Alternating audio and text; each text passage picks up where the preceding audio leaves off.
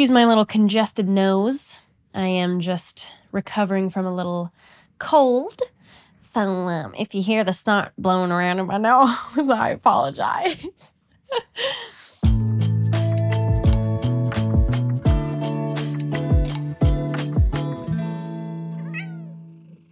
Hello, my loves. Before hopping into this episode, I just wanted to put a little trigger warning in here that this conversation will contain themes of childhood sexual harassment. So if you don't want to hear about that, please skip on to the next episode. Love you. Hello, my loves. Welcome back to Safe Space with Kira Graves. My name is Kira Graves, and I am your host of this wonderful, lovely safe space that we have created together to talk about all the vulnerable, maybe icky things about life that we maybe feel like we can't talk about with other people. But this is our little meeting ground of safe spaces right here. I know it always helps to have, you know, someone else that can relate to you. The worst thing is feeling like you are alone in all of this. So, this is what I plan to do with this podcast. My little vulnerable uh, story that I'm going to be talking about today is my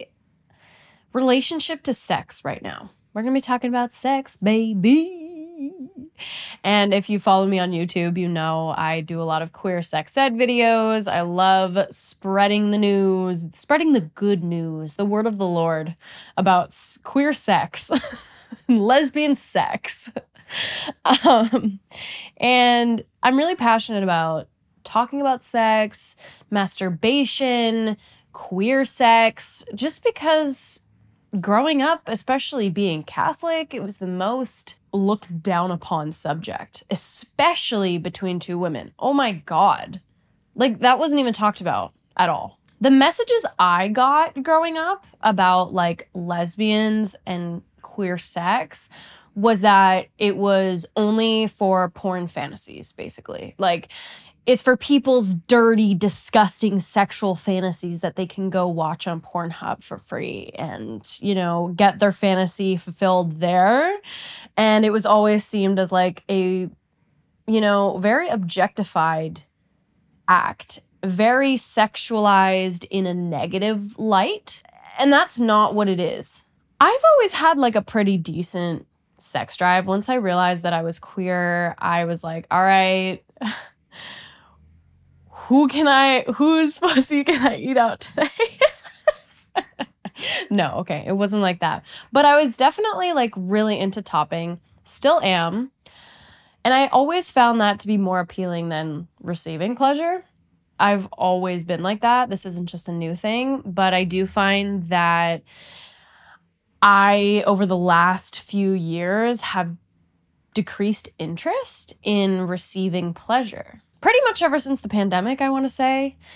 Before that, I feel like I was pretty comfortable with receiving, but then again, I wasn't as self aware and in my body as I am now. I think that I had dissociated to a certain degree when I used to have sex before, you know, this healing process and before my kind of spiritual journey started. I don't feel like I was fully present in sex which is interesting because I thought I was. And I feel like there were certain sexual experiences where I was and I was really present and really feeling everything. But most of the time I was not. It almost just felt like something to, you know, just do for the sake of the end goal.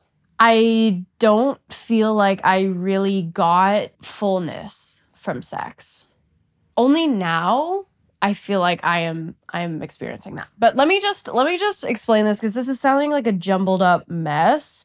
Um in the last episode, episode 5, I kind of talked about an experience I had back in November where I really connected to my inner child and all of my deep pain and hurt that I had been kind of covering up for the past 23 years in that moment, it all came rushing in, and I started to connect with my full self the darkness and the light, but mostly the darkness, the dark, the deep dark. And I actually became a little bit more uncomfortable with sex after that experience.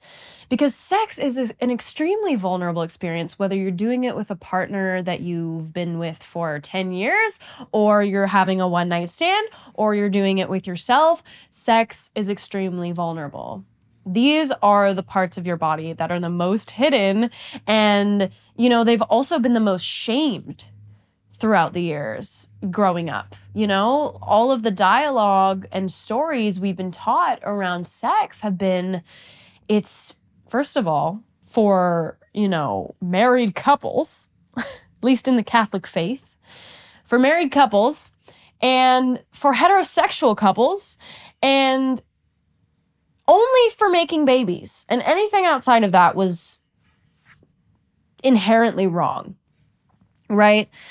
Anything outside of that narrative inherently wrong, according to the Catholic Church. And this is what I have been taught. I think what I realized is that I actually have still a lot of sexuality trauma concerning my sexuality, you know, my queerness and my femininity and my connection to my female body. All of that has really been like, I've been coming into that and really like experiencing that for what it is in the past six months. And because before that, I felt, first of all, this is going to be probably a really jumbled episode, and I apologize in advance, but this is kind of just stream of consciousness. Um, so I don't, I don't really know if I talked about this online, but for the past two years, I have been hiding my body and my existence from the world because I've been very, very scared of being a female in this society that fucking shuns females to the grave, pretty much, right?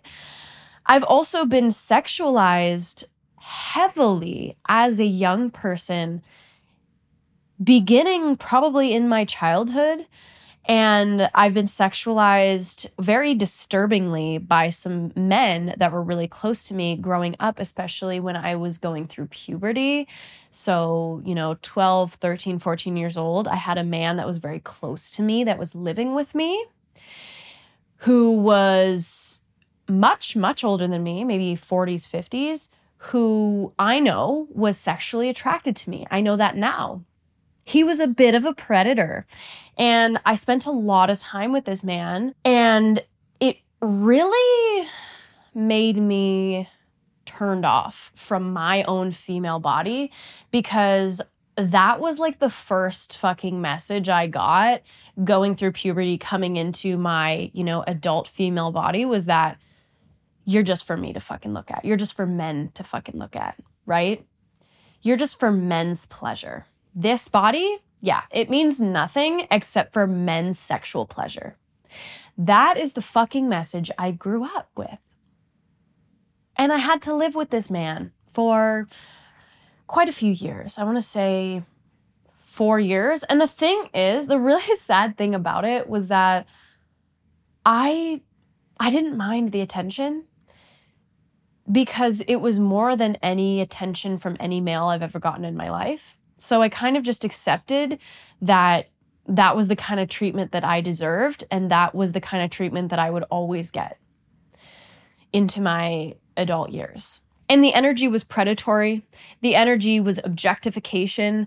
The energy was disgusting, perverted, and pedophilic. Pedophilic? Is that the right word? Basically, in in how I felt interacting with this man, I do believe that he was a pedophile. Oh god, that's that's a lot. That's a lot to say. I only re- came to this realization in the past couple months and it was a really pivotal realization for me because you know, I'd always been like, why am I so disgusted by my female body? Other than, you know, obviously the societal messages around females, the sexist and misogynist messages growing up that we were just inherently exposed to. But I felt like there was something deeper, and I feel like that was one of the main things that was really affecting me still to this day. was this man that I was living with. I was spending a lot of time with him in my home and other places. And basically, I was supposed to be under his care. And although he he was, you know, very kind to me, he did express a lot of kindness towards me that I hadn't gotten. There was an underlying sexual energy that no middle-aged man should ever express towards a 13-year-old girl.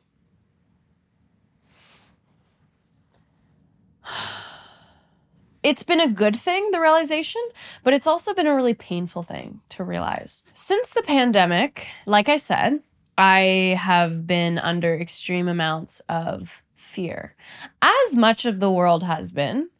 However, when my biggest fear finally surfaced, um, I think it affected a lot of things in my emotional state. And I think that one of these things is my sexuality. Let me just say, I have not had a huge sex drive in the since the pandemic. I have not really had the desire to have sex. I have, but it comes in waves, right? It's very it's very occasional. It's been too scary. And it has nothing to do with my partner, but it has everything to do with me and how I feel about getting vulnerable with someone else. And I, I actually talked to my therapist about this a while ago. Uh, a couple years ago, I was like, hey, like, why don't I have a sex drive? It's kind of weird, like, with anyone. Like, I don't even want to masturbate, right? And she said that she had read a couple studies that said um, there had been a, a decrease in people's libidos over the pandemic. So that kind of made me feel better but it's still going on, right? It's, you know, the pandemic's over, right? I mean, in my head it is, but the sex drive is still not there. And I don't know what it is.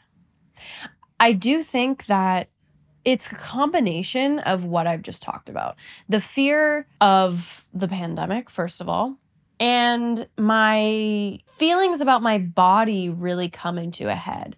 So I realized I had body dysmorphia. I was a competitive dancer, and that was a lot on my body image. I always felt like my body wasn't the ideal dancer's body, that I didn't look like the other dancers. I wasn't as skinny or as pretty. I was a lot more muscular, a lot more thick than the other dancers. Plus, everyone else knows, if you grew up in the time that I grew up, and even millennials, how the media has portrayed female bodies and how it just in I feel like it's affected every young woman out there. So it was the body dysmorphia. It was the you know, realizing that man in my life was sexually attracted to me and I was a child. It was the trauma I've endured surrounding my my queer identity. How I felt like the whole world, including parts of my family, had rejected me for my sexuality, which is why I created a YouTube channel and started talking about queer stuff because it was a way for me to feel better about my queerness. It was a way for me to connect with more queer people online and to actually receive validation from people, that validation that I wasn't getting in my family. That trauma is definitely held in that area of my body in the genitals because it's your sexuality, right? It's who you're attracted to, it's who you have sex with. It affects everything. All of that trauma compounded in my sacral chakra, which is the chakra that lies just below your belly button. That represents your sexuality, pleasures, desires, creativity. I'm kind of just now breaking it open and dissolving the pain by shining the light of awareness on that pain. And this episode is actually really helping me to really talk through all of that. And thank you for listening. Moral of the story is if you have had a lower sex drive because of the pandemic, because of fear, because of sexual trauma, that is so fucking valid. You are not broken and your sex drive is not lost. But I do believe as you work on those things and as you shine awareness on those things and you're able to really look at what happened to you and have compassion for what you went through, I truly believe that you can start to dissolve that pain associated with sex, especially receiving pleasure. I've found that it's been mainly difficult for me to receive pleasure. I haven't had difficulty giving pleasure. Um, I find that I'm a lot more comfortable in that role. Um, I'm also very quick to help and give of myself, but I'm having a harder time receiving. And I do think that all of those things that I just mentioned had to do with how I'm feeling right now about sex. And it's not fun, but I'm trying to stay positive about it. And I'm trying to tell myself that your connection with your sexuality will come back. And it is coming back. I do feel it slowly coming back even the sexual interactions I have with my partner now are completely different. They're a lot more intentional, they're a lot slower, more gentle. Um, there's a lot more, you know, consent along the way, being like, is this okay? How are you feeling right now? A lot more communication. Um, and so I feel like it's it's really moving in a in a wonderful direction, but it is happening very slowly because sex is a lot more than just munching on that carpet. Sex is a lot more than just flipping that bean. It's a lot more than the physical, is what I'm trying to say. It has to do with your emotional body and your pain body. If you've read The Power of Now, you know what the pain body is, but basically it's just your energy field that contains all of the experiences that you've been through, both positive and negative, and how that stays with you throughout your life. And that's why it's super important to, you know, start healing a little bit of that because it will affect it will trickle into your life in places that you don't want it to. I'm I'm learning that sex is sacred. I'm learning that it's a divine act to really connect with your higher self and your partner's higher self. And it's really, you know, the union of both of your spirits, not just your flesh, but your spirits and how beautiful that love can be. So I'm kind of I'm seeing sex in a whole new light now as I'm healing my sexual traumas and it's really beautiful. That is all. That is all for today. But I really hope that you got at least one thing out of this episode. I know it was fucking cathartic for me to talk about these things, and the fact that this is going online is fucking insane because it's very vulnerable for me. But I am practicing being more vulnerable because I feel like it's beautiful. Vulnerability is beautiful, especially online. And I hope that in me getting vulnerable, it allows you to feel like you are safe to be vulnerable with yourself as well. Thank you so much for listening, my dear loves. I hope you have a wonderful rest of your day, and I will see you in my next episode. I'm gonna go blow my nose because woo, I feel like I have a lot of drainage right now. Literally, right when I start recording this podcast, so much fucking drainage. Okay. Anyways, you don't want to hear about my drainage. I love you so much. I will see you next week. Mwah.